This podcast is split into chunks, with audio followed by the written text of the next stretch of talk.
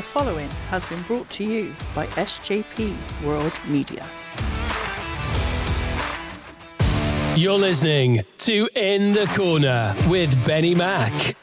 Unfiltered, uncensored, and unforgiving. Here's the man in the corner, Benny Mac. Welcome back to In the Corner. I am, of course, Benny Mac, as the lovely voiceover man says. It is the Wednesday edition of In the Corner. So, you all know what that means. From across the pond, joining me, OMG, it's Tyler. How are you, buddy? Yeah, I'm back. Uh, it's always a fun time to join you, Benny, and it is in the corner. You've made the tag. I am here for you. And uh, let's just get this thing started and rolling. I am just so pumped up. I'm ready to go. Let's talk some wrestling. Absolutely. I'm glad. Uh, well, a little side note quickly, ironically. We will. I don't know if anybody saw. I don't think I've released it actually yet, Tyler. I just realised I don't think I've posted the picture yet, but we're going to be releasing some side rants. We were talking about it last week where we uh, did some stuff off air and we just talking, having a laugh, and before we knew it, we'd been talking for 35 minutes. Um, we, we did. And we should have actually recorded it because some of the stuff we were talking about was, well, at least we found it funny. Hopefully you would have as well. I, thought it was hilarious. I don't care what anybody thinks. I, oh, I think our stuff's good. yeah, I, I get tired of, you know, all these people, you know, getting all excited on Twitter. It's time to bring some heat and I'm here for you. Oh, so uh, you wanted to bring controversy. You wanted to see if this guy was nice. Well, he's not. I'm oh. here to oh. tell you, I'll turn heel whenever you need me to. Oh, heel Tyler, that's got to be done. heel Tyler's going to be done. But yeah, um, at some point, I don't know when they're going to come out, but we are before we start recording the show. Where as soon as we get on the call, we record it and we just see what comes out. Hopefully, sometimes they're good enough to come out, but there will be little bonus episodes coming out. I want to say in a couple of weeks, probably. Um, I don't know how many when they're, they're not they're not going to be scheduled. They're just going to come out when they're available. Um, it's going to be a surprise, and they're ten stars, by the way. Oh, hey up then. I don't know about that first one, one we just recorded, but yeah, okay, yeah, ten stars. I agree with Tyler. They're ten stars. hey, you got to make it uh, very special. Uh, people are going to love this stuff. Hopefully uh, we, so. We didn't yeah. have to. Yeah, we we didn't have to make any deals. Uh, that that's between us, but. I yeah, digress. But yeah, in the corner, side rants. Look out, bonus episodes. They will come out when they come out. Um, no particular day. They will just drop in the feed, and they might be three minutes long. They might be five minutes long. They might be half an hour long. I have no idea. Uh, to be honest, it's just side rants of whatever's going on that week. I guess I don't really know. I suppose. Yeah, whatever we decide. I, you know, and out of respect to, to Benny, whatever he thinks, and I'm going to join him and follow his lead, and uh, we'll have you laughing, crying, and. Uh, You'll probably be disgusted with me by the end of it, but that, that's okay. I, will do whatever I need to do for the show and for its success. Well, and you can uh, send your hate tweets to me at Dustin Tyler 86 Nice, nice plug. And speaking of uh, doing to anything to get it done, lie, cheating, steal. Some nice segue there, uh, Tyler. I only called you Dustin then. Yeah, it was. Uh, but obviously, 17 years ago, um, a couple of days ago, actually, by the time this comes out, um, Eddie Guerrero passed away 17 years ago, man. I it's it, that's hard to believe. It's mental or not strange. That's the wrong thing to say, but there aren't many for real. For real, yeah. There aren't many people um, outside your own family that you know you've always you always admire somebody or you always enjoy their work or whatever. Eddie Guerrero, I guarantee you, if I was ever an actor and I needed to cry on a on a set, show me that uh, tribute video they showed on SmackDown uh, all those years ago for him. Cry like a baby, man, and I can almost guarantee you, I will be crying on cue when you show me that promo package because I, I, I see old clips of Eddie doing stuff, and um, I I miss that guy. I miss that guy being in the ring or being around wrestling. Yeah, I, miss him so much. Uh, that that was very sad. I think everybody just had tears in their eyes because you realize just how much Eddie loved his family uh, outside of wrestling. He, I mean, he grew up in the business because of his lineage, uh, being the uh, second generation uh, star that he was, and you could already tell in any promotion just how uh, talented and just what a legend he was going to become, and, and already was showing the signs of that when uh, referencing Eddie. And 17 years ago, that that's astounding to me. It's hard to believe and, and fathom even And uh, yeah, anytime they show highlights and, and, watching his matches to prepare for at least a few of those for this segment was hard because it takes you back to a a happier time to know he was still with us. He was alive, but at yeah. least his memory does endure his legacy, which was encouraging, I guess, in a unique way. And uh, I can't wait to uh, share some of our our very fond memories of uh, Latino Heat Eddie Guerrero. I mean, I, I mean, I'll throw it out right there now. I mean, when, I mean, for me, I'll tell you when my, my first time I saw Eddie Guerrero was uh, obviously in 2000. The Radicals came over, Eddie Guerrero being one of them, and that was my first real exposure to Eddie Guerrero. And oh, who's this guy? You know, and um, the group that they were in, the Radicals, Dean Malenko, uh, you know, Perry Saturn, um, obviously Benoit. That's a different. We're not going to talk about all that, but that's who came over. Um, so that was really my first uh, exposure to Eddie Guerrero, and then uh, Latino Heat, and obviously with Chyna, it was the first real sort of uh, once he healed his elbow because I didn't realize this at the time. I remember one week seeing him out, and the next week he had a um, uh, like a sling on or whatever, but he popped his elbow, didn't he? Uh, he did a frog splash on SmackDown, and he popped his he elbow. Did.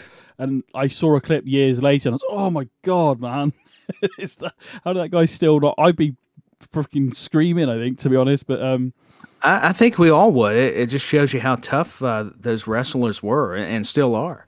Yeah, I mean, what was your first? What was the first match you ever saw of Eddie Guerrero? And if you if you if you can remember, I don't remember his first match, but I do remember the first time I saw him uh, in WWF at the time. I can't remember the first match I saw Eddie Guerrero wrestle. I do know my first exposure of hearing about Eddie was in WCW before WWE okay. during the uh, mid to late 90s. One of my favorite matches was uh, from a WCW Starcade pay per view from 1997 that featured Eddie. Of course, he was the cruiserweight champion, but he took on Dean Malenko. You talked about the Radicals; they they had great rivalries uh, with one another. And um, you know, Eddie's facials made you laugh. Then you could see early shades of what Latino Heat, the the uh, newer persona that Eddie would have later on. And technically, Dean could be in the category alone. That's why they call him a man of a thousand homes or whatever. But yeah. Guerrero and Dean, Dean just knew each other so well, and they're they're effortless in transitions. You know, between uh, the action uh, when talking about Malenko and Eddie, and, and Eddie retained another memory uh, would have to be, and this is going to the WWE now, was that title match where Eddie beat Brock Lesnar at No Way Out 2004.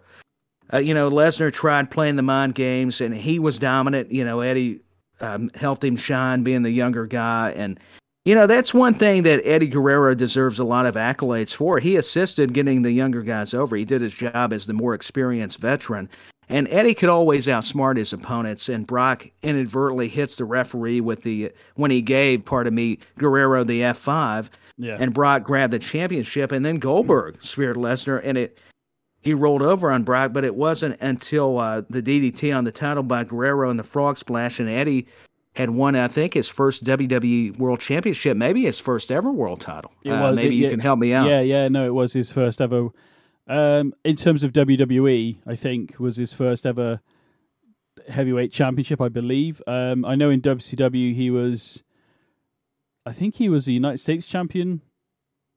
Uh, yeah, he, he may yeah, have yeah, been yeah. United he's a, States. He's a one-time United States heavyweight champion. He's a two-time cruiserweight champion. Uh, he won the United States Championship tournament in '96, um, and they did like a th- uh, tournament, um, World Cup of Wrestling as well. I'm not. I think he won it, but I yeah, they remember, did. But I can't remember if he if he won it or not. to be honest with you. See, I can't remember. It's not that we didn't do our homework, but you got to realize Eddie Guerrero has been wrestling since such a young age because of his family's background, and he's covered so many promotions, ECW as well. I I think, and I mean, he's covered a lot of ground, so it's hard to recall every memory. This was only a few. There, there were so many other matches, whether it's NWCW or or WWE, especially, uh, just that were great. They were classics instantly. Yeah, no, hundred um, percent. I remember the. I didn't. I see. When I say I remember, I because of getting into wrestling, you get people who give you tapes or DVDs. Uh, well, tapes to begin with when I started, and then DVDs later on. But um, the uh, I think it was a two out of three falls match in ECW against Dean Malenko again, so before the WCW days. Um, for a, company. And I want to go back and watch that one because I, when uh, pulling up and doing some research, the Starcade match was on there. But since you brought that up, I did see an ECW match, and I bet that's the same one. The two out of three falls between Malenko and Guerrero in ECW. I believe it was their last match in the company before they went to WCW. Um, and for you know, you know, we all know what well, anybody who's a wrestling fan in general will, you know, to a to a certain age will know, or at least heard the smatterings of ECW chants. But for a company that was, you know, extreme championship wrestling and the tables, and you know, it's been said many times, but you know, for them to just go out there and wrestle and the fans still eating it up is, uh, you know, I think it says a lot. Not only about the company to let them do it, but also the fact that they could do it in front of quite a hardcore fan base, really. So, um, it's remarkable uh, the way you laid it out. It's true because ECW, you know, they had their their good technical and, scientific matches. They they brought in lucha libre, the Japanese style of wrestling, as well. You know, you think of Shane Douglas, he was uh, thought of as much more the traditional wrestler that could do the chain wrestling, and and that's what you had with uh, Dean Malenko and Eddie Guerrero. They were just on a whole nother level, with all due respect, and I mean, you could see signs of greatness. And I think Eddie Guerrero was previously uh, brought in by Bill Watts to WCW for a short run, but it wasn't until that late 90s run that I got acquainted with him. Yeah. It, I mean, there's so much to go back in the archive of to see these guys um, wrestling, not just Eddie Guerrero, but, you know, Dean Malenko as well. You know, um, I, I, I never quite, I mean, I don't, I'm not going to say Dean Malenko's running WWE was bad, but it he didn't quite. He was, I think, he was the light heavyweight champion at one point, so he did, you know, get gold while he was there. But it, uh, but the group, the Radicals at the time, aligning themselves with the uh, Hunter Hearst Helmsley, what was it, the Helmsley regime? I think they called it back then. Um, so for them yeah, to all be so. all linked in like that was uh, was actually quite good. I remember watching. Obviously, then he had Steve Austin come back and stuff. That's a different podcast in itself. But um, yeah, some great stuff in there. Um, in terms of WWE, Eddie Guerrero is the sixth sixth Grand Slam champion, eleventh Triple Crown champion. Uh, he won a 15 man SmackDown Royal Rumble in 2004. Um, he's been the WWE United States champion. Uh, he's obviously he went in the Hall of Fame in 06, obviously. Um, he has been a four time WWE Tag Team champion um, with Chavo uh, twice, Tajiri once, and Rey Mysterio once, I think. Um, no, you're right. That, that sounds all correct. Yeah, the WWF Intercontinental Championship. He's a two-time. One of the best matches I remember off the top of my head was a Raw against Rob Van Dam in a ladder match. Um, I, if you haven't seen that, I recommend that. Although I don't know whether they would have kept it in, but at the time, I think they did quite well on TV to avoid it. A fan jumped the ring and tried to push Eddie off the ladder don't jump the ring, people. Don't jump over across Yeah, don't do that. Don't that, do that. that is being idiotic, and you deserve getting your your tail kicked. No, I, I don't- mean- normally I'd be like, "What are you doing?" But you've crossed over. These guys don't know whether you're going to just get in and give them a high five, or they don't know, so they're going to defend themselves. So as far as I'm concerned, you jump the guardrail. it, whatever happens to you happens to you. a You deserve it, and you Yeah. get yours, and don't whine about it afterwards. That's the way I look at it. I, I'm- I'm with you. Uh, but no, I, I think I remember that match, but I still need to go back and review it. So that that's dude, another one. honestly- I'm, I'm glad you mentioned. We'll have to maybe just do maybe maybe we should have done that instead. We'll go through some of it. I don't know what the that's a good idea. Let's do that. I'm just making this up on the fly, as you well know, Tyler. Um, but in the corner, I think it's brilliant. Yeah, in the corner, ladies and gents, the audience, we need you. We need you to get those claps going so we can get the hot tag going. But we need what are your favorite Eddie Guerrero matches, and it can be from any company he was in. If you've seen older stuff, newer stuff, whatever. Uh, so let us know on Twitter at in the corner WWE, or even email us. Email the e- try again, Ben. Email the show at in the corner WWE at gmail.com. Um, and we'd love to know what some of your favorite Eddie Guerrero moments and matches are actually. And we'll, you know, maybe we'll do that on a side rant. Maybe I don't know, but. Um, Yeah, help us out. I, Yeah. I think it's important to get the uh, wrestling community involved. And just like Benny said, I concur. Any favorite Eddie Guerrero matches, it, it could be WWE, WCW, ECW, maybe some promotions not everybody knows about that Eddie had some great matches in. Uh, yeah, let us know. Keep us informed. I don't know if there's been many of these, but Eddie Guerrero obviously was the United States heavyweight champion in WCW legitimately, and he was also the WWE United States champion as well. So that bout is, you know, continued to grow its legacy. Um, a bout I miss big time, and I'm not just saying it as a European in the UK. The European title, he was a two time European champion, and he had that quite a bit during his Latino heat run, I believe. And then obviously he's a one time WWE champion. I'd like to have believed that because he won the title in 2004, didn't he? Yeah, that and, was two, oh four. Uh, and then he passed away in 05 in the in the November. Um, I'd have liked to believe that if he was still with us, that one time championship wouldn't just be a one time, maybe a three or a four or a five time. I don't even know, but I would like to think that Eddie Guerrero would have gone on to, you know, be a multiple time world heavyweight champion, whether it be WWE, World Heavyweight, Universal, whatever. I'd like to think that he would have been on top of the WWE mountain again, going down the line. Cause he was doing some great stuff with Oh, he- Batista it was and all that back phenomenal. you know, before he went. Um, but yeah, uh, the lie cheat, the lie. St- oh, I can't, can't even get my words out now. Uh, lie, cheats, and steals uh, gimmick he did with Chavo, then obviously on his own was brilliant. Um, one of my favorite moments to this day, and and that I will say, WrestleMania. Uh, oh, WrestleMania 20. There we go. WrestleMania 20. Yes, that's right. Um, when he went against Kurt Angle, and Kurt Angle was the challenger. I wanted Yeah. Eddie to win so much, but in my head, I was like, I think Kurt Angle's going to walk out with this. But the to fake the uh, injured ankle after Angle had the ankle lock on him, undo the boots, kick it off, It was so uh, genius. and the even to the point where Eddie goes, "Oh shit!" He's, you can see him on camera doing it. He might, he might have mouthed it, but he mouthed it so well that he goes, "Oh shit!" Angle gets in the ring. Eddie rolls him up. he does use the ropes, and then he wins. And there's nothing wrong with the ankle. That was the first time in years at that point, uh, Tyler, where I'd actually jumped out of my seat as a younger man and going, "Yeah!" I was really excited. it made you react because he was your guy, and it, as much as we respected Angle, Eddie Guerrero just had so much momentum with uh, having these championships, or at least even if he didn't have a title, they were pushing him, and it was uh, nice to see. And well, talk heel- about a heel- dream match, though. Yeah, Yeah, go on. Angle and Guerrero. Yeah, absolutely. Well, I found out after I've I went because of obviously it was obviously it's been 17 years and stuff. I, I don't know whether this is true, but it was a rumor that I picked up online, and apparently the original plans for Mania 22 should have Eddie still been around, and I gutted. I, I did. I in my head this is gonna this would be an amazing match, but apparently he was supposed to take on Shawn Michaels at WrestleMania 22. Um, and that would have been Michaels versus Eddie but obviously Eddie didn't make it to Mania because he passed away in the November. But apparently that was what the plans were originally. Or you know, but then plans change all the time. But imagine Eddie versus Shawn Michaels. They do. I, I know. Can you imagine uh, if Eddie could have just lived, uh, you know, even a little longer? I wish he would have lived forever. Uh, it's a shame that he passed so young. But to have that Shawn Michaels, HBK taking on Guerrero, they would have tore the house down. I just feel like they would have pulled something out of the hat, and I don't know what it would have been, but I just feel like it one of those matches that. Weirdly, it's one of those matches that I never even thought of in my own head. But as soon as I heard it, I went, "Oh!"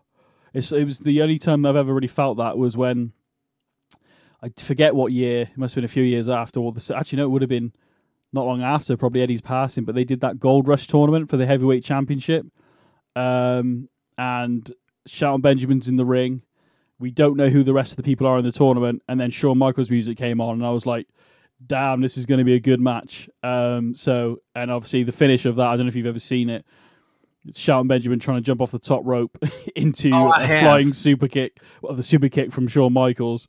What Uh, a it was moment. incredible. It was Oh my gosh! Yeah, what a spot. so yeah, Shawn Michaels and Eddie Guerrero for me would have. I think we would talk about it like we talk about Michaels and Taker at 25. I think I feel like it would be that level of match. Um, Oh, it w- it would be. There, there's no doubt in my mind, with all certainty, that we would be discussing it just like we would Taker Michaels or any other great match if we got Guerrero versus Michaels. I, yeah, I just feel like it would have been amazing, but it just unfortunately it is what it is, I suppose. Uh, but yeah, 17 years ago, um, well, a few days past now, but uh, 17 years, we miss Eddie. I, you know, that guy. Every Yeah, time I we see, do. Every time I see clips of him doing the chair where he throws the chair at the opponent and cowers down like he's been hit by the chair, and it's just we saw a bit of remnants of that of um, Rey Mysterio a few weeks ago on SmackDown doing it with Gunther, and it did bring a smile to my face. Not because Eddie uh, Rey's doing it, obviously, and obviously we know the history between Rey and Eddie, but um, I know a lot of people are going to be screaming at me right now. By the way, I got to mention the Eddie Guerrero versus Rey Mysterio at Halloween Havoc in WCW. I have seen that match, and it was a great match. Um, so, but yeah, yeah. No, you, you gotta you gotta uh, bring up anytime Rey Mysterio and Eddie got to uh, face each other, and knowing how much they they truly respected the other, and uh, the admiration from his peers and from you know fans like ourselves. Uh, yeah, I, am with you. Uh, we miss Eddie Guerrero every day, and, and, every time you watch somebody that was influenced by him or was a friend to Eddie, and, and seeing Mysterio do that against uh, Gunther in that uh, Intercontinental title match was, uh, or see a sequence where it's the three amigos suplex always does bring a, uh, it does a bring a smile. It does bring a smile to my face. It really it does genuinely. Um, the I remember the, that, that's part of it. It's living yeah. on. I yeah, mean, absolutely. his legacy. Yeah. yeah. Was it was it Rhino? I think he did it with, and he did the low blow, but then he acted out like he got low blown as well, and it was just. he did. I mean, Eddie just made you laugh too. He could be very serious and actually have that Latino temper as well, but he could also just make you come alive comically. Like the stuff with Chyna was just hysterical. Oh, yes, yeah, absolutely. Stuff they did and uh, Lita and Essa Rios and stuff during that first. I think it was a backlash. I think I want to say, but um, you know the stuff yeah, they did. backlash. Yeah, yeah. So it, yeah, no, it is freaking legend. Um, there's no other way to say it really. Um, obviously, we've got uh, Dominic Mysterio doing the Eddie stuff at the moment, kind of, you know, and that's getting him good heat because how yeah, I think that again, I think that proves that although he's doing it now, and it's yes, you could look at it as disrespectful, but we know that the Mysterios were close with the Guerreros, or at least Rey and Eddie were um, at minimum. Um, the whole storyline they did with um, you know the the custody battle and stuff, which we haven't mentioned, but everybody that was ahead of its time. I mean, that was uh, took both of them being creative, and you talk about making it personal and having some animosity and knowing they were friends, but you could put that in a storyline was. Uh, that's what wrestling uh, was about. That gave it more of an edge, uh, and that's what Guerrero and Mysterio were able to create, and with Dominic. And and you made the comparison. You know, Dominic's uh, showing shades of Eddie now. And uh, yeah, it, it's still kind of neat to see, even though people are like, no, he's not going to be the wrestler Eddie is. But we, we know that Guerrero is going to be, uh, I mean, part of me, Dominic's going to be a, a great talent. Maybe not on quite on the uh, the platform that Eddie was, but still, Eddie got, to got, have it. He's got a lot of years ahead of him, to be fair. And I think if he can keep doing what he's doing, will he reach the heights of Eddie? I don't know. Um, maybe not but he can definitely reach some good heights within the company. I think if he decides to stick at this and keep going. Um, but what I was going to say was the fact the crowd react like they do when he does the sort of Eddie Guerrero shuffle with the arms and stuff. You know, they're like, "How dare you!" You know, that guy's a legend. You are not Eddie Guerrero. So I think even now, like we just said, his legacy kind of lives on via the entertainment world in terms of wrestling. So, oh, it it, it surely does. I mean Eddie Guerrero will always have his, uh, you know, that influence on everybody that's watched him and, and who knows wrestling. Wasn't it uh, Sasha Banks was another one that w- patterned herself after Eddie? At, at least uh, uh, at WrestleMania, I, don't, I forget which WrestleMania, but she the gear she wore was in memory of Eddie, and because she was in the arena, I think I think the night he, I I could be wrong on this, but I think it was the night he became WWE champion, and that was what really pushed her over the edge to go right. I gotta really, if I want to do this, I need to do this now. Even though she was a young woman then, you need to start sort of early, I guess, to a degree. Some people don't. Logan yeah, Paul want to pursue it. Yeah, if you're going to take anything seriously, including wrestling, uh, and use him as your inspiration, which is a just amazing one at that, uh, then you've got to work hard and and to live up to that reputation. Not that she needed to, because we're talking Eddie Guerrero, but just like you were saying about Dominic, over time, give them some years, they got a chance to be great. Now, whether it's going to be to that kind of level of greatness remains to be seen. But I, I think what you're saying, Sasha knew, hey, it was a great way to respect, uh, you know, the career of Guerrero. Absolutely. Um, and like with with Dominic quickly, just he's got no, you know, he's got his dad. Obviously, he can learn from his dad, Rey Mysterio. He's you know got Edge there. Well, I'm you know at the time, and now he's got now he's got guys like Finn Balor and Rhea Ripley, and even Damian Priest to a degree. So I think the people that are around him, um, as long as he doesn't let it go to his head. Um, and gets too sort of egotistical, genuinely, not like a as in like the character that he's kind of portraying at the moment, but if he can just like I'm, I mean, I think he is. I think he might be very respectful to the wrestling business because of who his father is. But um, I, I think he is respectful. Yeah. I, I just think his character is accomplishing what everybody was hope, uh, excuse me, hopeful for would be the word I'm looking for, and he's just portraying more of that punk type uh, gimmick, and it, it's coming across more natural because he's embracing it. Yeah, absolutely, and I think that's a. I don't think there's much more we can say about Eddie. Yes, we could dive right in to his back catalogue of matches, but I think we all know anybody that's a wrestling fan for, the, for over the last twenty odd thirty years knows who Eddie Guerrero is and knew what he brought not only to WWE but to WCW, ECW, and every company he was in. I think he near enough every at least with the ones I can find online. Um, he was a champion in, so he's been good for a long time, and then he reached greatness. Maybe you know in WWE, I guess, but he's been a he's a legend. Like I said, like I said, we can't really talk much more about him. I think really. Um, I mean, you you can say all you want to, and and you would need several episodes uh, to uh, you know catalog the kind of career that Eddie Guerrero left behind he had a freaking great career, and I'm so gutted that it just ended when it ended. Um, it is what it is.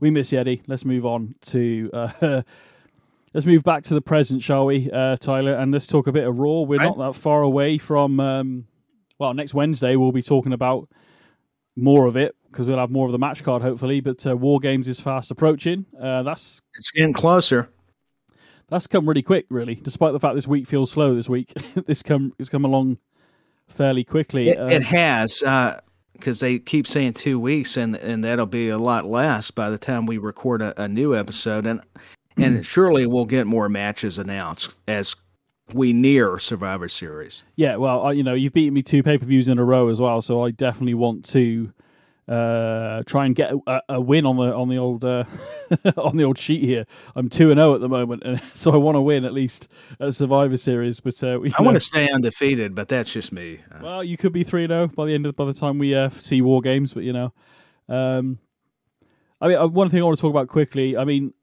there were a few bits on Raw this week that were a bit meh, but I think overall, one of the better. Um, not not to say that it's one of those episodes I'm going to go back to in a sense of the sort of the groundwork we're seeing for matches leading into war games and stuff. I feel like we're starting to see them pan out a bit better. Um, but Baron Corbin playing cards with JBL. I knew you you probably like this because you're a JBL fan. Um, I did. Now, see, now the clothes that Baron Corbin was wearing backstage, that's what I imagined he would be not necessarily that exact, but that style that he would be when he came back with JBL. Because again, it's a disconnect for me with the music that he has and stuff, you know. Yeah, the music uh, a little bit perplexing, uh, but he did upgrade the uh, wardrobe. I don't know if JBL talked to him. Maybe he's listening. Uh, of course, you know. I doubt it. we we can we can hope. I we mean, I, hope, I, was I was reaching for something we, there. Help me what, out, my goodness. We have one retweet from a famous person. This show will take off big time. yeah, if we if we can get a wrestling guy to retweet our uh, our show, that would be fantastic, especially Benny's show. Uh, uh, but yeah. I, I didn't mind this segment. It it reminded me of like an upgrade, a, a contemporary version compared to the Attitude Era version that we got of APA with uh, Farouk and and Bradshaw backstage playing the cards. And yeah, you know, Tozawa, he's more of the comedic character. I, I know he's actually got talent, but that's where it just, uh, I like the segment up to that point. Yeah, I mean, it led to a match. Um, basically, Tozawa says he's never played poker before. We then we come back to the whole segment again, and Tozawa's wiping the floor with um, Corbin in cards, and then Corbin tries to cheat to win his money back, and then uh, you know, Tozawa goes cheat basically, um, and then they end up having a match. Which actually wasn't too bad to be honest, but I didn't even know. I've not seen Tozawa for so long. I wasn't even sure if he was with the company anymore. I don't know if he was let go and brought back by Triple H or whether he's just been in the in the background somewhere. I, I we didn't know he, if he was still in catering. I mean, uh, who knows? yeah. or, still wrestling ninjas from uh, the Money in the Bank a few years ago. I, I don't know. Uh, Tozawa is a victim of uh, I don't know so much bad creative as uh, we, we don't know what we've got with this guy. It, of creative. Uh, it was actually a pretty decent match, yeah. whether I, I like how they're presenting him or not. I mean, the guy can go. I, am not demeaning or trying to uh, sound disrespectful if I can talk. But, you know, Corbin, uh, he made it you think that he was going to lose the match. I mean, that's that's what we're saying. It was actually a, a pretty decent match. JBL had some concern, which was different from weeks prior, and and losing the the game and and Tozawa with the sunglasses. It was, uh, you know, for what it was, it, it was okay. I I got to admit, even with JBL out there, and even though it was a decent match, it just felt a little bit I don't know, blah to me. I, yeah, maybe that's being harsh. No, I, I, I agree. Um, like I said, the match wasn't bad. Uh, the whole just maybe wanting uh, Farouk, Ron Simmons back with them playing cards and getting that door set up. You know, back, bring APA back. Maybe they. Yeah, can, can we get that? And then uh, when Tozawa comes in, uh, yeah, if you can survive us beating you up, then you can get a match. I would have enjoyed that more than uh, just uh, him sitting at the card table. And the sunglasses was a nice uh, part for yeah, that was quite funny. To, you know, be good. That was humorous. Yeah. I, I got to give him a lot of credit That's there. a good point, and, though. Instead of having a match, you know, even though Corbin was trying to cheat, clearly trying to cheat, instead of having a match, why didn't JBL and Corbin just lay him out backstage? And that would have probably I, that would have been more acceptable to me. Actually, now that you've said it, that would actually make more sense to me. Um, well, I, I try, but ring, they, they, are not calling me. They, they they could care less about my opinions, but I, you know, I try to throw them a bone every now and then.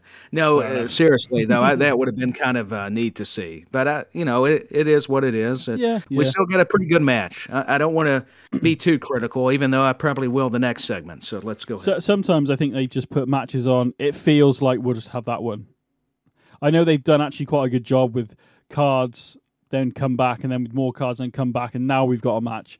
So, but actually, now that you've said it, to me, I would have done it. I probably would have done it more like, "Do you want to play cards you never played before? Okay, we'll play." You. Then he tries to cheat, and then maybe like um, Tozawa tries to jump the table and try and get to Corbin. JBL intercepts, and then you've got two guys on one.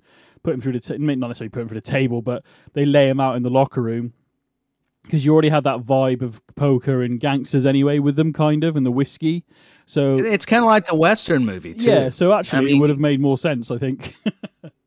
no, it would have. Uh, but hey, uh, it's going to happen. I, I, get why they have to have some of these segments, but I, am with you. I, I feel like they kind of just let's just put the match or segment because they have so much time they got to fill for. Of Raw. course, yeah. We, I mean, we that's a common gripe on this show, and I think for most shows is Raw it's just too long. Um, SmackDown isn't that long, and look how oh SmackDown gosh. went off uh, went off the air, yes. and it went off the air, Smack- and I wanted more. Uh, me too. I, I, was getting a little excited because when you were bringing up, even with the DVR, I'm going through commercials. I'm like, oh my gosh, is it not over yet? Yeah, just... yeah. Even though, t- even though on Raw, like I, like I said, it's not going to be one of those Raws I go back to and go, that was a great Raw, like a Raw after WrestleMania. But the stories they told throughout the night were consistent it made sense. Okay, this is our thing. We think just should have gone slightly different. But other than that, the the layout of the show was better. But I think you're right. I think I didn't even really twig because because we say it so much on this show. I didn't really want to say it, but you just take you know 45 minutes off that show, and I think you'll be leave, leaving like especially the way Raw ended. You know as well. You, you've not sat through three hours of it, and you know, we got commercials and stuff as well, like you said. Luckily, we can skip through them because the way I watch it as well. But I just can't imagine sitting there for three hours. And don't get me wrong, a pay per view and a premium event, that's different, isn't it? Because it's it's just too long. I mean, yeah, the layout can be better. It's just that that's everyone's uh, problem with it. It's just, gosh, three hours unless long, it's yeah, just just connecting with you with every segment that's different but it's still a marathon it's it's still yeah. lengthy But three, but three out. But the like I said, the overall layout of the show for me, it, it felt more. It had a bit more continuity to it to a degree. It made a bit more set. I don't know how to really verbalize that, but it just seemed to make more sense of what happened no, you're, night. You're so. verbalizing it uh, Okay. perfectly. I, I can understand. I, I may be slow on other things, but I can understand. um, two matches that I think didn't really hit the mark at all. Uh, Mia Yim um, took on Tamina. Um, Mia Yim did win. Um, Damage Control want Mia Yim to join them. We'll get back to that a bit later on. The other match, uh, Iyo Sky defeats uh, Dana Brooke. Um, even though it was Nikki Cross that threw the title away last week, Nikki Cross is kind of a kind of a member of Damage Control.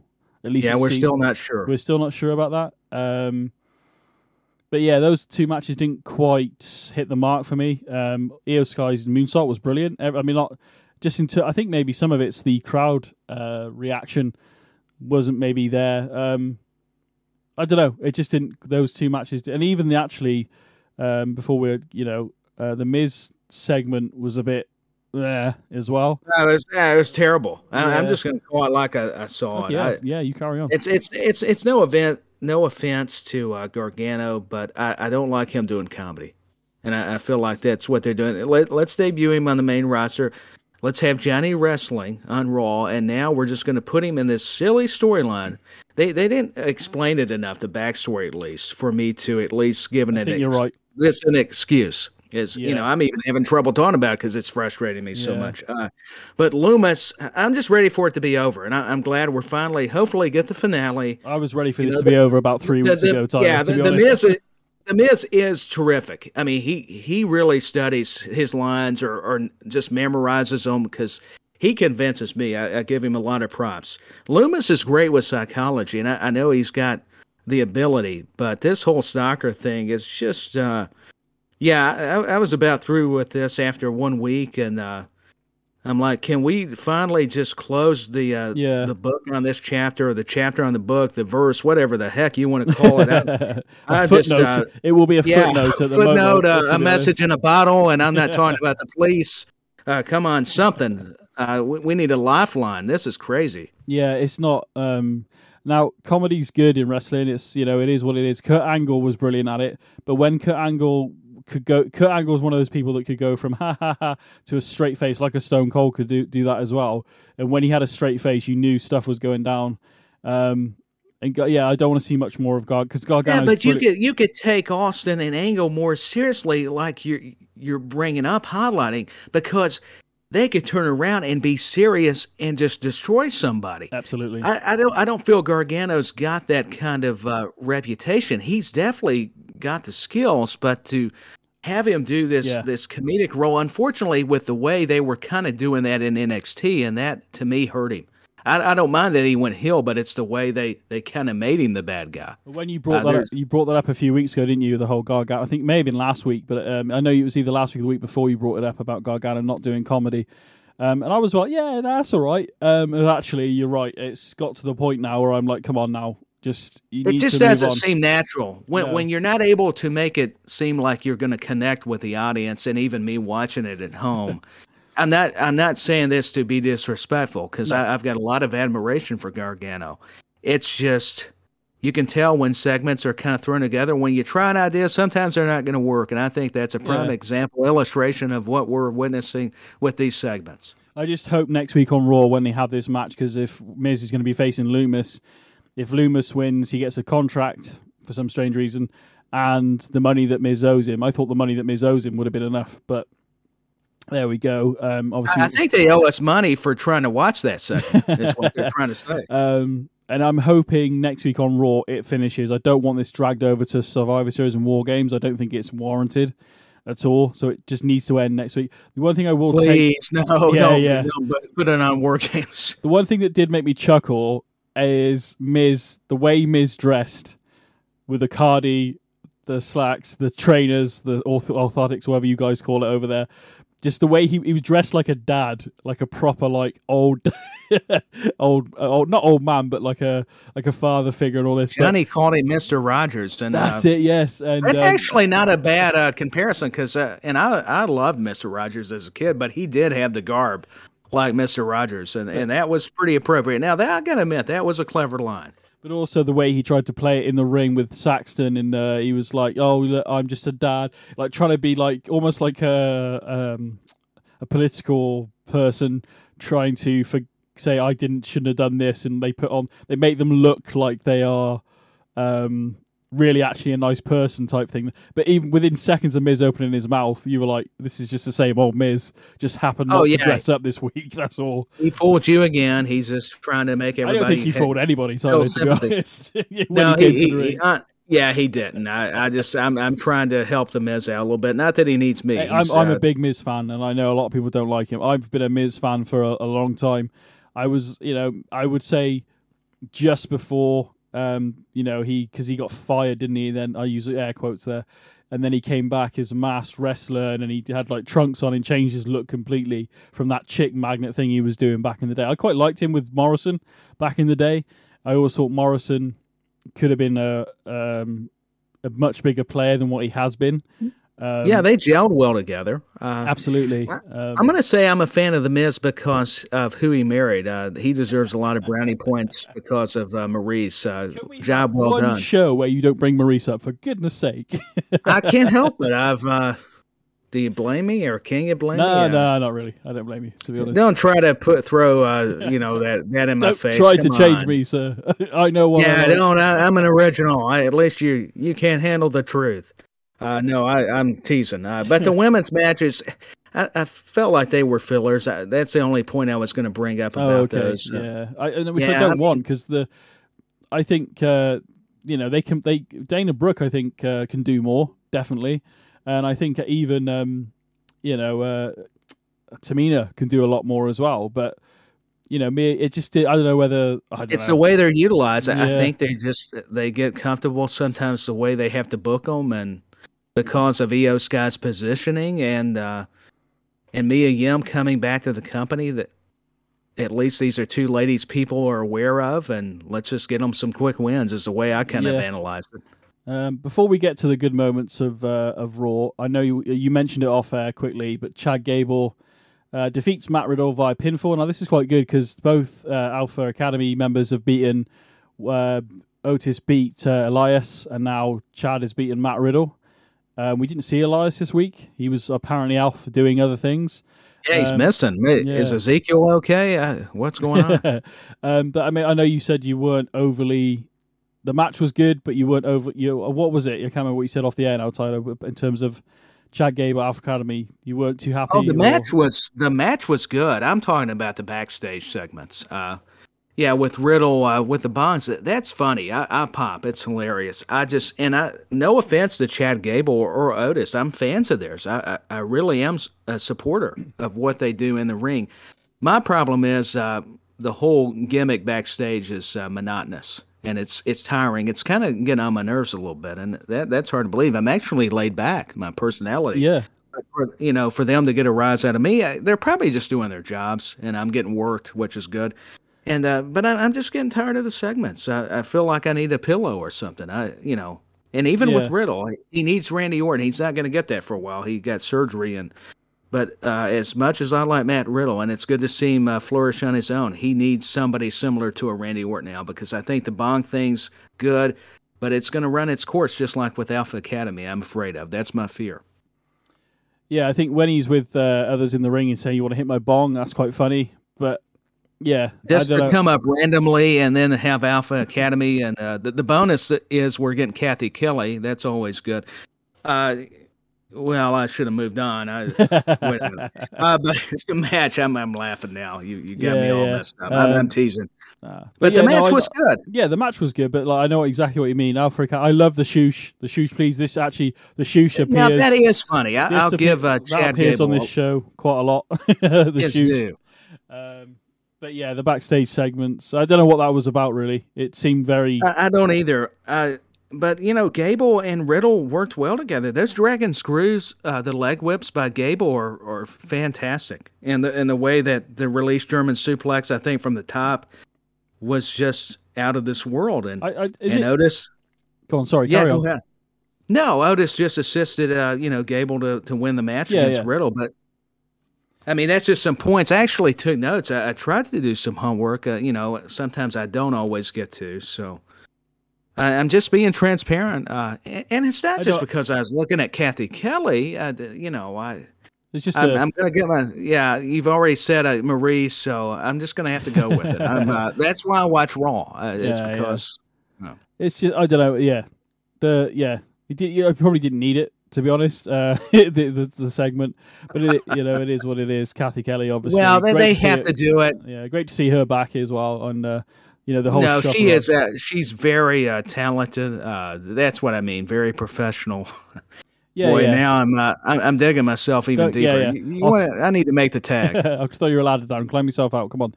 Um, there, there, we go. A, a ladder match. Uh, help me get to the championship. No, but in terms of Cathy Kelly, quickly though, genuinely is that like when she asks questions and talks, it doesn't. Although yes, we know it's scripted, it doesn't feel like it with her. Uh, Byron Saxton, it kind of does a little bit, not as bad as others. Um, there's Saxton the, feels overly scripted. That, yeah. I think that's why people get kind of, uh, you know, bothered by Saxton. A nice guy, I think, does possess a lot of uh, credentials. Obviously, it's just the way he comes off on camera. It's just a little bit too hokey, where Cathy Kelly can do more of the uh, serious reporting. Like it, it's not too forced. Yeah, no, that's yeah, basically what I was getting at, really. um, oh, I didn't mean to take your point, no, no, but uh, no, you know, no, I... no, it's fine. I'm glad no, because we're on the same page with that. So, uh, like Corey Graves, I like on commentary. Him with uh, him with Shamrock, as uh, JBL calls him. I think yeah, they're, they're, Patrick. Those Irish folks just can't, you know. Becky Lynch, a big star, Sheamus, but poor Kevin Patrick. When you got JBL, you're just Shamrock. yeah, I, I, think he likes the nickname. Um, I think those two are doing really well together. Um, I don't mind the team of Michael Cole and Wade Barrett on SmackDown, um, but I do miss Pat McAfee. To be honest with you, um, nothing against Wade Barrett whatsoever. Uh, it's but, a different energy. But yeah, that Pat um, McAfee brings. He he just he brought himself uh, essentially. I mean, fan. You yeah. feel like that's not a character. That's Pat McAfee. That yeah, and yeah, Wade Barrett's doing a, a great job, but it's just so hard to replace even temporarily uh, a Pat McAfee. Just after what we've been able to hear and visualize, I mean, the guy's just fantastic. I mean, one of the, the the I mean we've kind of not we've kind of gone off topic a little bit, kind of, but it doesn't matter. Uh, but eh, who cares? J, yeah, exactly. JBL, uh, not JBL. What the hell am I on about? Um, the King and JR by far JR's calls and some of the best moments oh, in I WWF history. I, I would never not love that. One of my favorites is Jericho winning the title on Raw, then having to give it back, obviously. But Where's uh, my barbecue sauce? Yeah, I spin- love Jim Ross. the spinning heel kick, and then the referee does the count. Well, we've got a new champion. I can't give it. I cannot do it justice, either. But uh, the emotion that guy could release in anybody watching, um, in those moments where like the Rock would win the heavyweight championship, or the Jericho, like I said, some of the calls, uh, the TLC at WrestleMania 17.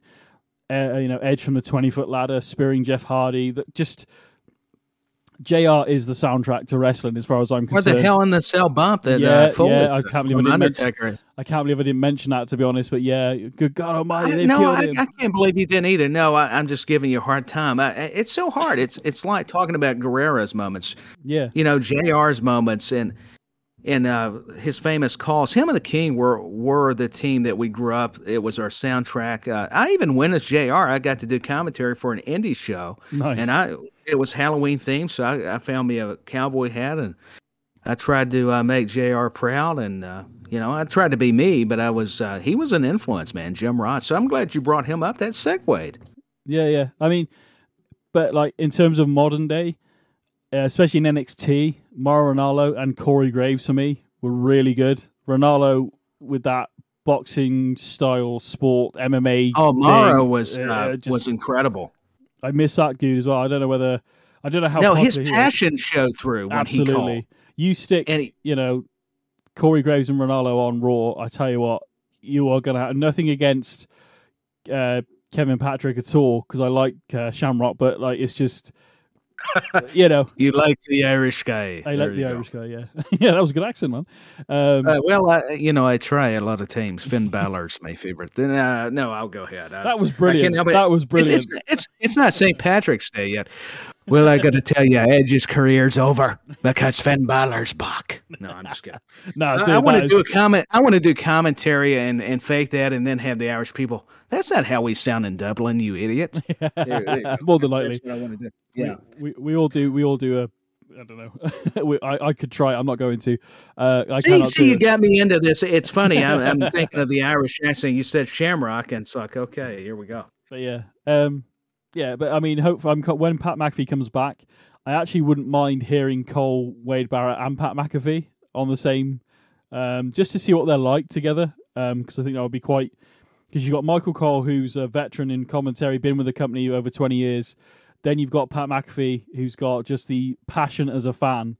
Um, and then you stick Wade Barrett in there, who, you know, a former wrestler, you know, former IC champion, all that. So you've kind of got the nice mix there of, you know, you do, you know, so you know, Wade Barrett can give you the well, that would have hurt because I'm not that not that they do this, but that would have hurt because of this.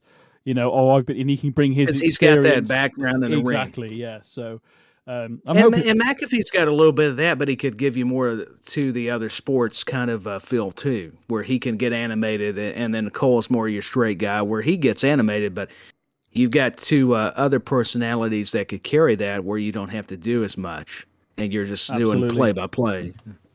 Absolutely. Um, yeah, uh, that's no, there's another podcast right there. But anyway, no, we we could. I mean, who knows? It could branch out and be you know, Benny Mac's uh, rules of commentary. Who knows? I, that's not a good title. You have to go back to creative. Well, I'll tell you what, man. I reckon a side rant might have to be me asking you some questions about commentary. We'll leave it there because I don't want to give it away. But I think you've done commentary um, more times than I have, so I would be. Well, I have, and, and each time, man, if if you're not learning uh, something different, then then something's wrong. That, that's with anything. I, I think it's true with commentary. It's brilliant, man. I, w- I wish I had another chance to do it over here, but looks like it's uh, few and far between. So we'll see what happens. But, I uh, hope you get another opportunity. I, I would love to hear it, your commentary. And I'll tell you uh, what. We'll, I was going to say something then, but I'll tell you what. We'll save that for a side rant episode because I think there's some. See, good... and, and we don't want to give and spoil everything uh, to the listeners because there, there's so much bonus content and ideas Absolutely. from Benny Mac. He's been booking the shows, and uh, he's not even telling me. It's like Nitro. What's going on here? it's Hall. It's Nash. Yeah, I'm probably uh, probably flying by the seat of my pants, as they say. Uh, so yeah, there we go. Let's. The reason why I say let's not do it now is because let's move on with Raw, basically. Yeah, we, we do need to keep with Raw because I'm I'm with like anybody. It's so easy to get uh, sidetracked with Absolutely. other topics. That's the beauty of it. So we'll no. definitely get back to Raw and look out for the side rant uh, at some point in the next couple of weeks about commentary and uh, some other stuff. So yeah. Um, I mean, the show kicked off with. Uh, so no, we're not going to do that. Yet. Yeah, we will. The show kicked off with Seth Rollins, which I think was a very clever, clever thing to do, considering what happened last week on Raw. Now this is going to get. I apologize in advance. There may be some swear words in a moment, even though I the show does say uncensored. It is. I try not to, but it is. Um, but uh, the way things went down last week, yeah, sometimes the way it went down last week, a lot of fans and broadcasters um, have not liked the way the whole Money in the Bank thing went down. Um, but I think WWE were clever to put Seth Rollins out first because obviously he will remind everybody what happened last week just by seeing him and the United States title. Uh, for him to like cut off the crowd and say because the crowd start chanting, you know, Theory. He says Theory tried to cash in on me, he failed, and the crowd started chanting that was stupid. And then he just turned around and said, "Well, he'll probably be out here later, so you can tell him then." And it just shut, didn't shut the crowd up, but it was definitely kind of went, "Okay." The crowd went, "Yeah, okay, we'll we'll wait for Theory." And I think that was a good way of doing it. And actually, by having Theory do a backstage interview, um, it um didn't give him it gave him the opportunity to explain his actions, which I'd already kind of talked about on uh, you know, the late show that came out on uh, on Monday. But no, it, it helps though. I mean, uh, to your point, we're, we're a fickle uh, people sometimes, and uh, it's so easy to get caught up in all this stuff. But to say that theory was stupid, I think that's the the picture they were uh, relaying from last week. But as we've come to know and find out, as with anything, including wrestling, that's not always the case. That's why you got to keep watching. Yeah, patience is a virtue. Like I said, we're me we both admitted we're not necessarily that patient sometimes, but um, but theory comes out to explain on the old in the in the interview backstage that when I did try to cash in on Roman, um, I couldn't get to him because Brock stopped me, or you know Tyson Fury stopped me, or the bloodline was there. So how can I get to a guy that's protected by his bloodline or others? Um, and it makes perfect sense. I've already mentioned it. Um, the fact that it was for a championship match, anytime up to one year. Uh, the other gripe that I've got is people are saying, well, it was an open challenge. Why didn't he just challenge Seth Rollins? Well, because Bobby Lashley got there and started laying out Seth. Now, Bobby Lashley should have just thrown him in the ring and had a match with Seth for the United States title, but he didn't. He, he let, let this new aggression, uh, his temper, whatever. You know, we've already pointed out, Tyler, on last week's show that he's changed an attitude that he's got. Yeah, we have. And uh, my uh, gripe would be open your eyes and pay attention, keep watching from week to week, and maybe learn something uh, before you open your mouth. That'd help. Yeah, no. Uh, did I did I miss anything? Was No, that no, coming in a little no, too hot or too was- controversial? I, I'll be here all week. Uh, That was you know, I'm guilty of it. I'll, I'll make fun of myself because I've Yeah. done that. I've, you know, I've, I think we all have. Uh, but theory is uh, not buried. I, I know it's easy. That's the narrative. Oh, he, he's just burying him because he was Vince's guy. No, he wasn't. that- He was I think uh, that's giving what- him a new attitude. I think Yeah. out of everything that's come out of this, that was the thing that pissed me off the most. Was they said he's buried. That I've said on. I said if you haven't heard already, the previous show to this in the feed, I was talking about theory at the end of the show, and I'm like, he's not buried. Just you know, if, if- literally, you know, you could put a, I don't know, this could be a blemish on his record if you want, but in you know, 18 months time, if not sooner, based on what we saw on Monday, um, this guy is going to be a major player. So Here's an epiphany. Even under Vince McMahon, he wasn't buried. He was the protege. So get off that. Thank you. Yeah. I'm getting a little animated. I Thank had my coffee. At, yeah, thank you. There you go, Chad Gable. Everyone. Uh, boy, I'm starting to feel like. Uh, well, I better not say it. I'll get heat. Uh, a guy whose uh, name's JC, but never mind.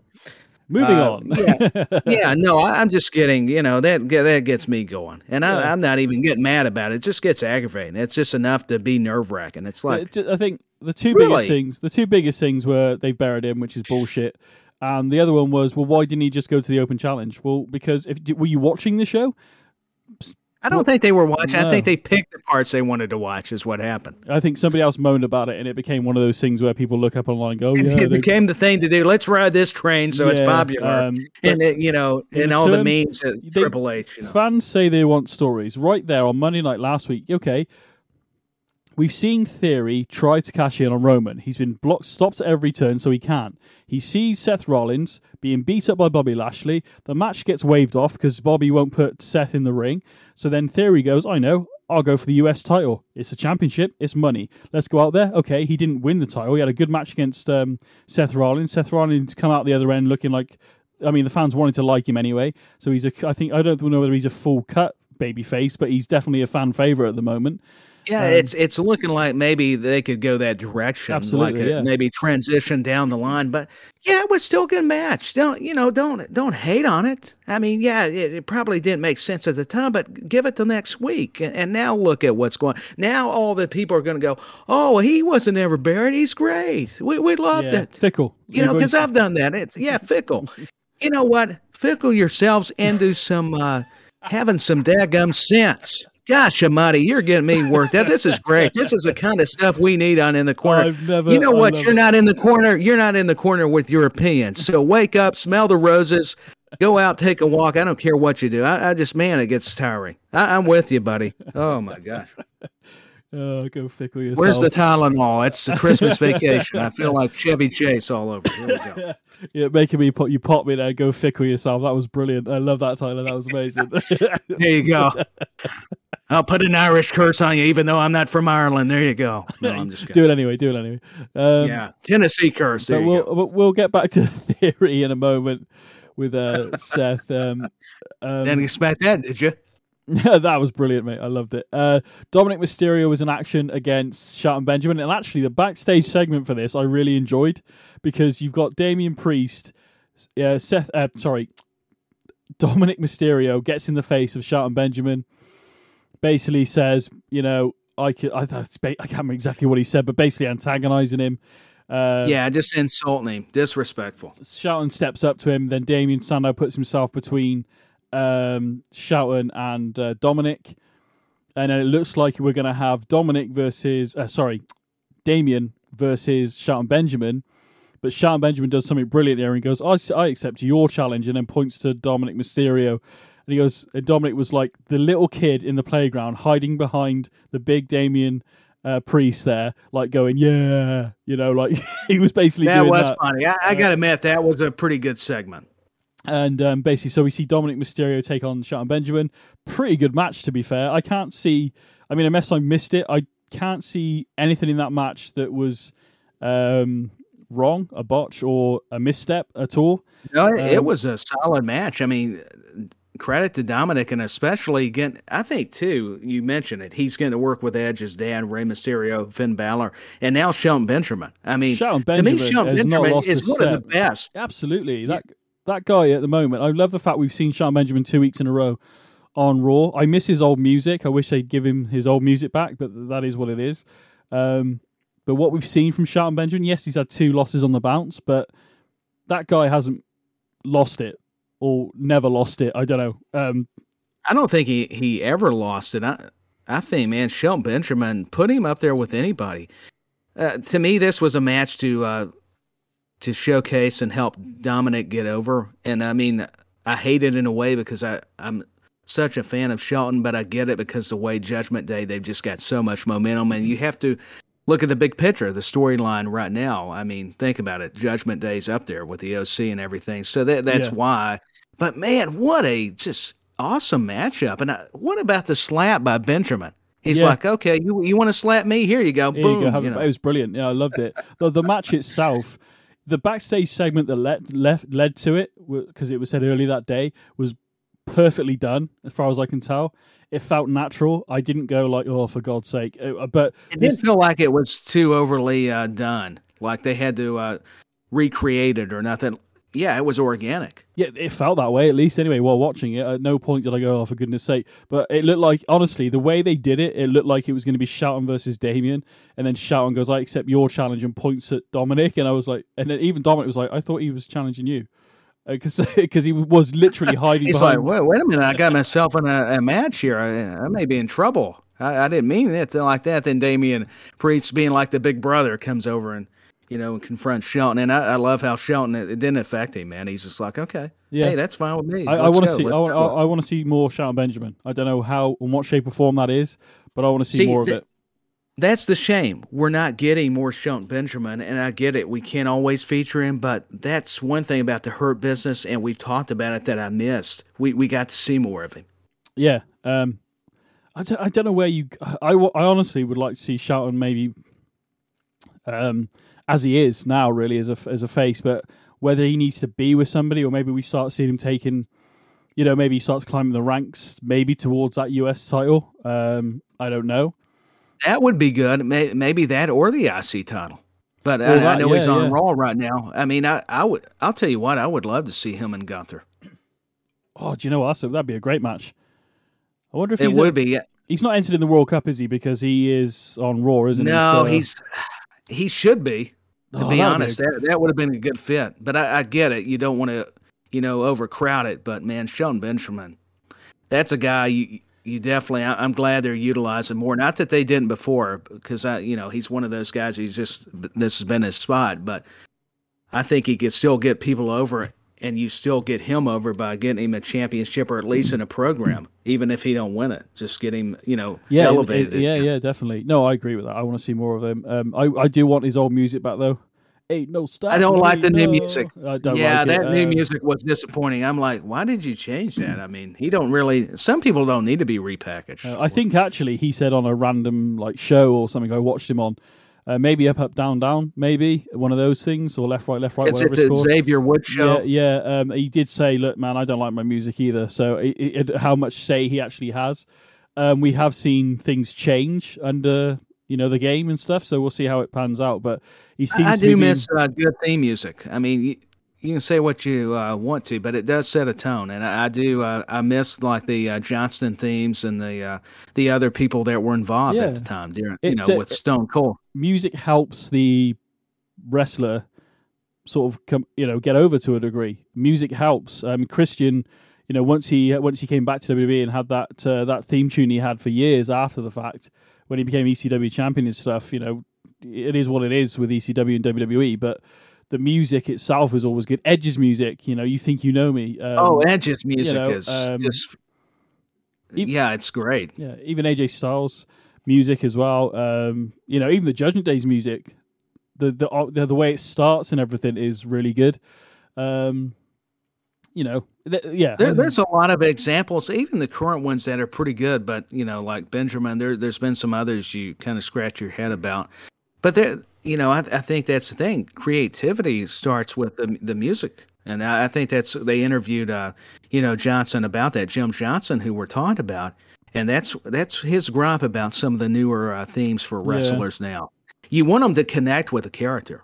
yeah, absolutely. And I I always like Cedric Alexander's music as well. Um, when he had that, I can't remember what the, the track is actually called, but I do I do like it. Um, I think it's still on SoundCloud because I, Oh, I jammed okay. to that. And Titus O'Neil, even though he's he don't wrestle much, he's he's more of the ambassador. I, I love that old theme he had. I I can get down with that if you. And I don't have any rhythm, but I, I still you, You know get I dream I can dance. you know? Yeah, you know, you know. the DX music. Are you ready? Um, Stone Oh, Cold's DX Glass. pumps you up, man. Yeah. Yeah, Stone Cold's Glass Break, and I know some people don't the like. shatter. Some people don't like the Disturbed version. I actually really love the Disturbed version. I think it's brilliant. It's a, it's a good version, but I, I guess I'm like my tastes are kind of like the classics with movies, Yeah. so I, I tend to go back to the original. But there's nothing wrong with the Disturbed version. Yeah. It, it's definitely cool. I also liked Austin's one during the Invasion era. Um, it was a bit more faster, um, and with that Mhm. rattlesnake in the in the video and stuff, brilliant. Uh, Rock's music, obviously, from "If You Smell What," do you smell what the Rock is cooking? If you smell what the Rock is cooking, my favorite by far from the Rock, by the way, is the Hollywood entrance in 2003 with the helicopter and just it's cooking. it was very fitting because he he was making Yeah. the movies. Yeah, Yeah, and absolutely. it, it and it gave it something more. There, it's hard to describe. It just, I'm in agreement. I think it was perfect for his uh, for him at Yeah. the time. Um, it- well, even even down to the simple as like no lyrics, just Goldberg's music. The whole presentation. Oh presentation. yeah, Goldberg, it didn't have to know? be lyrics. Yeah, Goldberg's Yeah. music uh, was uh, very fitting. I mean, because he that's all he needed to to uh, go into the ring for. It's just Yeah. got like that marching sound, I guess. You know. Yeah, Lesnar's music as well, and it, but that's Lesnar. Like the whole oh stuff's going down. Y two J's music with a countdown, break the walls down and stuff. So yeah, I think some like again with Corbin earlier. I said I've said it several weeks now. I, his music doesn't match the in my head doesn't match the persona they're trying to put forward. It doesn't really make any sense to me. but there we go. No, it, it doesn't. And I'll tell you a guy's music that I always can jam to, and I, I think I've talked to this with other people, is Bray Wyatt's new theme. I just, man, I, I can just sit back and, and get let myself go with, those drums kicking in from, I think it's Code Orange again, and it's just, I think the name of it's Shattered. Is that correct? And it's just, Oh, I've got it on my phone. Uh, I don't actually know what. yeah. I, don't- I don't know uh, the exact details. I, I'm just uh, randomly trying to guess, but it, it's something to that effect, and it just it's so cool. I mean, there's some musical compositions that just can take you to a place. Yeah, no, absolutely. Um, I mean, while we're because we because obviously you don't appear on the other show, but um, what did you think about if you, if you've seen it, the LA Knights and uh, Bray Wyatt's um, interaction on SmackDown this past week? I didn't mind it. I definitely did not expect it, which is not always a bad thing. But LA Knight, I'm a big fan of his. I've always liked his work. I followed him back in uh, not really his TNA run, but with NWA, uh, that you know, and stuff, and definitely was uh, had followed his career. Uh, and you know to see why because he was interviewed L.A. Knight. Let, I'm going back to that point, and then all of a sudden you, you see that whole moth that video kind of in the background, and then uh, all of a sudden Bray, you know, has that encounter with him, and then de- delivers a headbutt, and uh, we're going to get that match at War Games. So I'm excited. I, I think the match ought to be uh, very good between L.A. Knight and Bray Wyatt. Is it been uh, has it been put down for War Games? Is it? I didn't didn't know that. I, I, I thought I thought I saw a graphic for that. I may be wrong. I'll I have to have a thought maybe they had.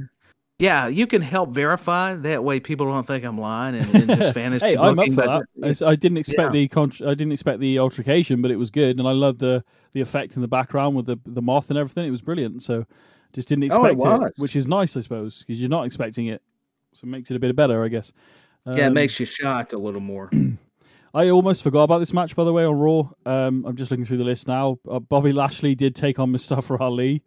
Um, Ali tried to attack uh, Lashley. Um, it's yeah, that happened. Um, but but Bobby Lashley defeated Mustafa Ali via submission. I mean, I actually forgot that match happened, so it didn't much leave much of a.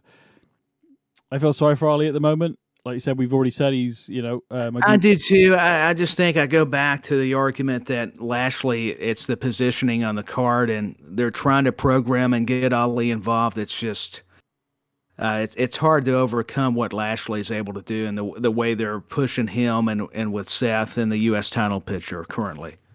Yeah, that's all. I, I I think you've nailed it there. I can't add to that really. Um, before we get to the, I think this is probably the match of the night for me. I don't know how about yourself. Two, we uh, the main event is Seth Rollins again, and this time he is defending the United States Championship against Finn Balor. But before that, we had Dolph Ziggler taking on Austin Theory after Austin Theory cut that promo backstage. Um, and I didn't pick up on this at first, but the commentary um, did and they said the fact that Austin Theory, look, he doesn't have his phone with him, he's not taking pictures. And I was like, oh yeah, he hasn't. And the whole demeanor of Theory had changed.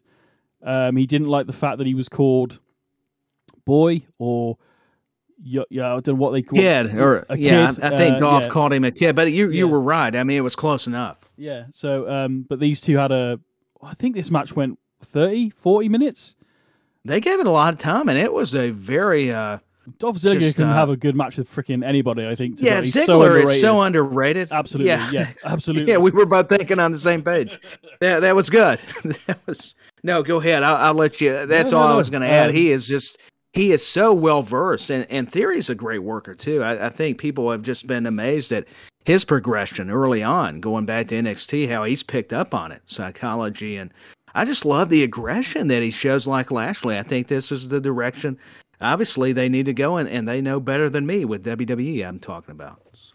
Yeah, I mean, obviously, with the story that they're telling with Theory, which is if you give it chance, which they're doing now, is he's had all these things. Yeah, he's had opportunities given to him. Yes, he's won, but the cockiness has got to him because he thought he could cash in on Seth and it didn't work. And now he's actually kind of suffered a very big loss. And everybody keeps in like so guys like Dolph Ziggler, Kevin Owens, you know, a month ago or so, uh, just over a month ago or so, have been trying to like say they're all going, you are good, but you've got like basically they don't say it this way, but they're basically going, you are good, but you've got an attitude problem, and you're too cocky, and you're going to get caught out one day, and it's happened, uh, but it's changed Austin Theory's, not for the better. He's still a heel, um, which I like. A very aggressive. The match, I think, honestly, went about forty minutes. Tyler, I think, um, but it didn't. I was feel- about to say it, it went a while. it didn't feel like it. The only reason it made it feel longer was because the ad breaks. Um, the actual Yeah, there was a there was a couple breaks in there. yeah, so that's how I know it went roughly thirty-ish minutes, maybe a bit more. Um, but yeah, Aust- uh, Dolph Ziggler actually won the match via disqualification. Um, but theory, it didn't look like uh, Ziggler won. Put it this way, because he put a beating on Ziggler, um, and then uh, yeah, I think the crowd weren't really. Um, they weren't like clapping like they normally do. Like you see him in the crowd, sometimes they still clap regardless. There was a lot of people booing him, which I think is a good thing going forward. Yeah, he- obviously, You want him to be uh, reacted to in a negative aspect if he's going to be that heel, that bad guy, and they they were starting to get that. I mean, that that's when you know you're doing something correctly because a lot of times we, we see these crowds they differ. Some of them are, are more up and, and energetic, and then some are more laid back, and and they were that was the moment they were getting into it a little bit more. yeah. Um, so, um, well, before I say what I was about to say, because I don't want to give it away, but Finn Balor um, took on Seth Rollins for the United States Championship in the main event.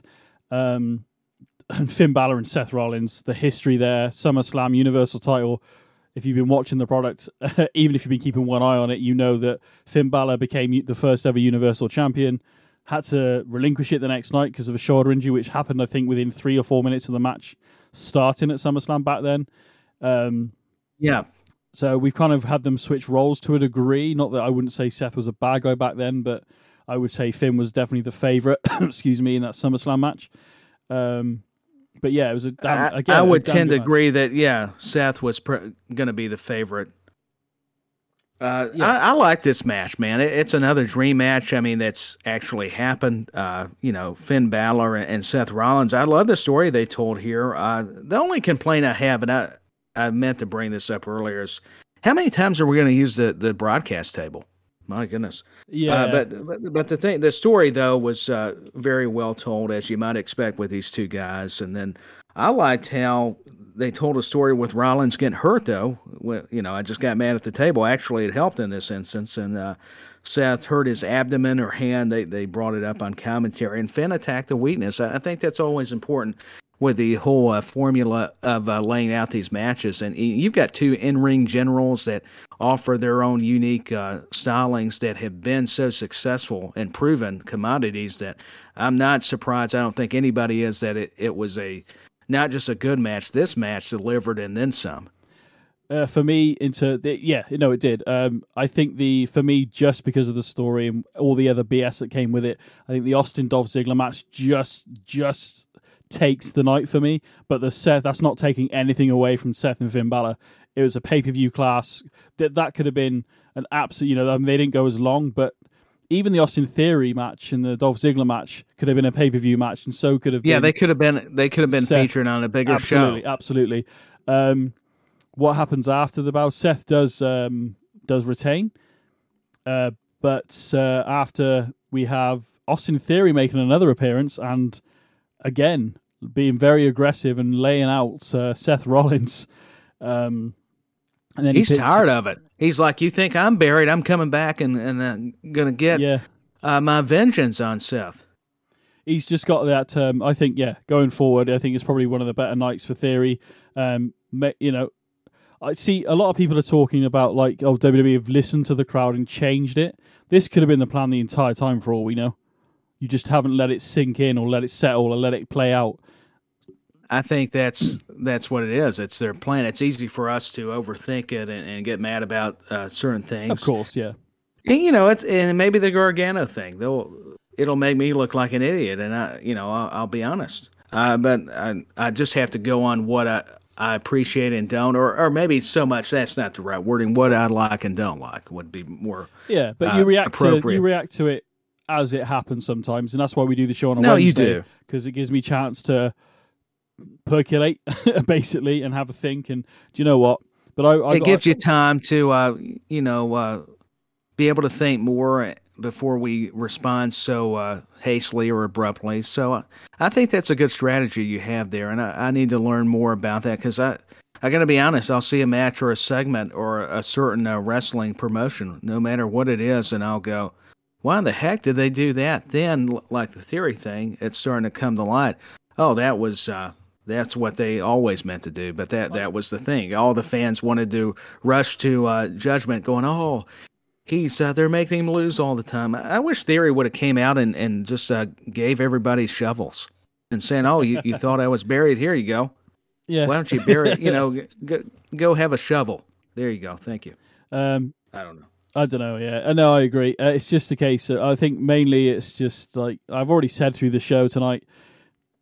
for goodness sake, just wait. Um, but I think I got more like the way people treat. Yes, you want to be world heavyweight champion. If you want to be a wrestler, you want to be the heavyweight champion of a company. You want to be carrying the company on your back. You want to be the guy or the girl.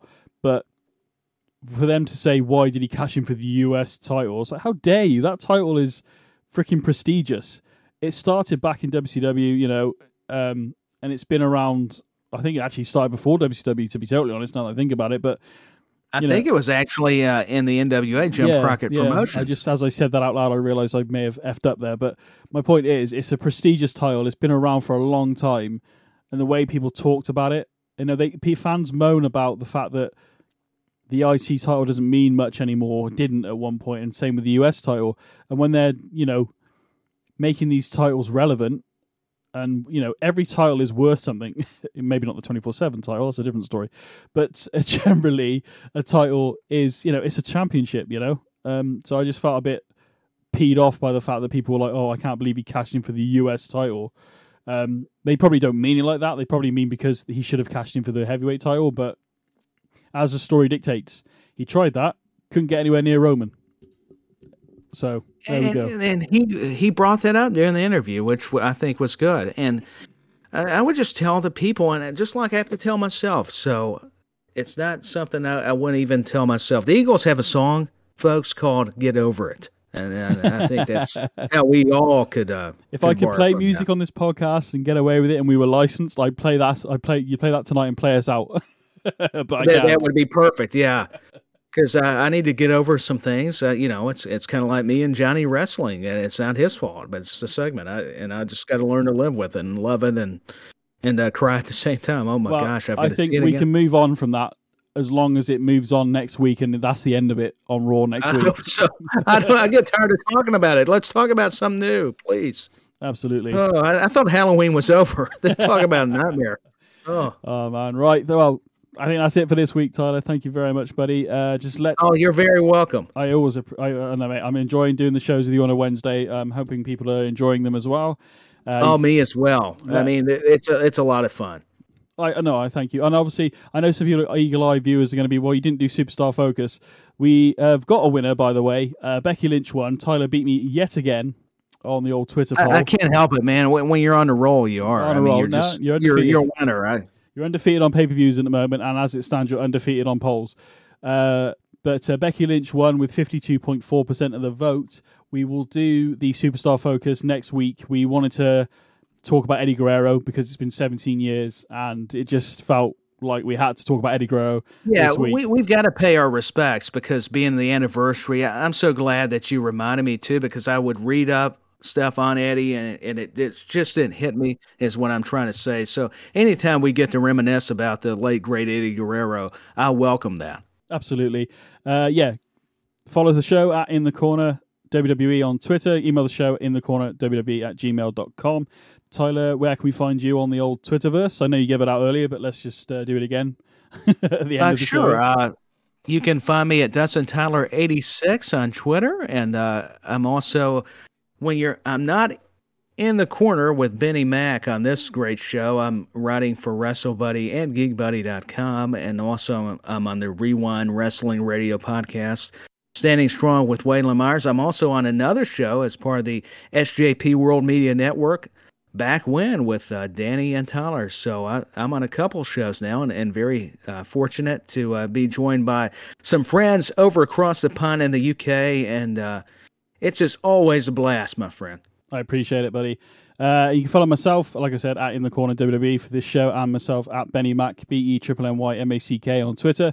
Um, and that is it for this week's uh, show. I very much appreciate everybody listening. Tyler, once again, I will see you next Wednesday for some more In the Corner. We got to bloody Yeah, hell, look we forward got, to it. we got uh, we got our uh, War Games predictions to be coming up next week as well, as well as Raw. So going to be a busy I show next Wednesday. victory. thank you very much, Tyler, and thank you everybody Oh, you're very welcome. for listening to the SJP World Media Network and especially this show at In the Corner. I am Benny Mac, and we'll see you all again. Well, I'll see you actually on Sunday, ladies and gents. See you soon.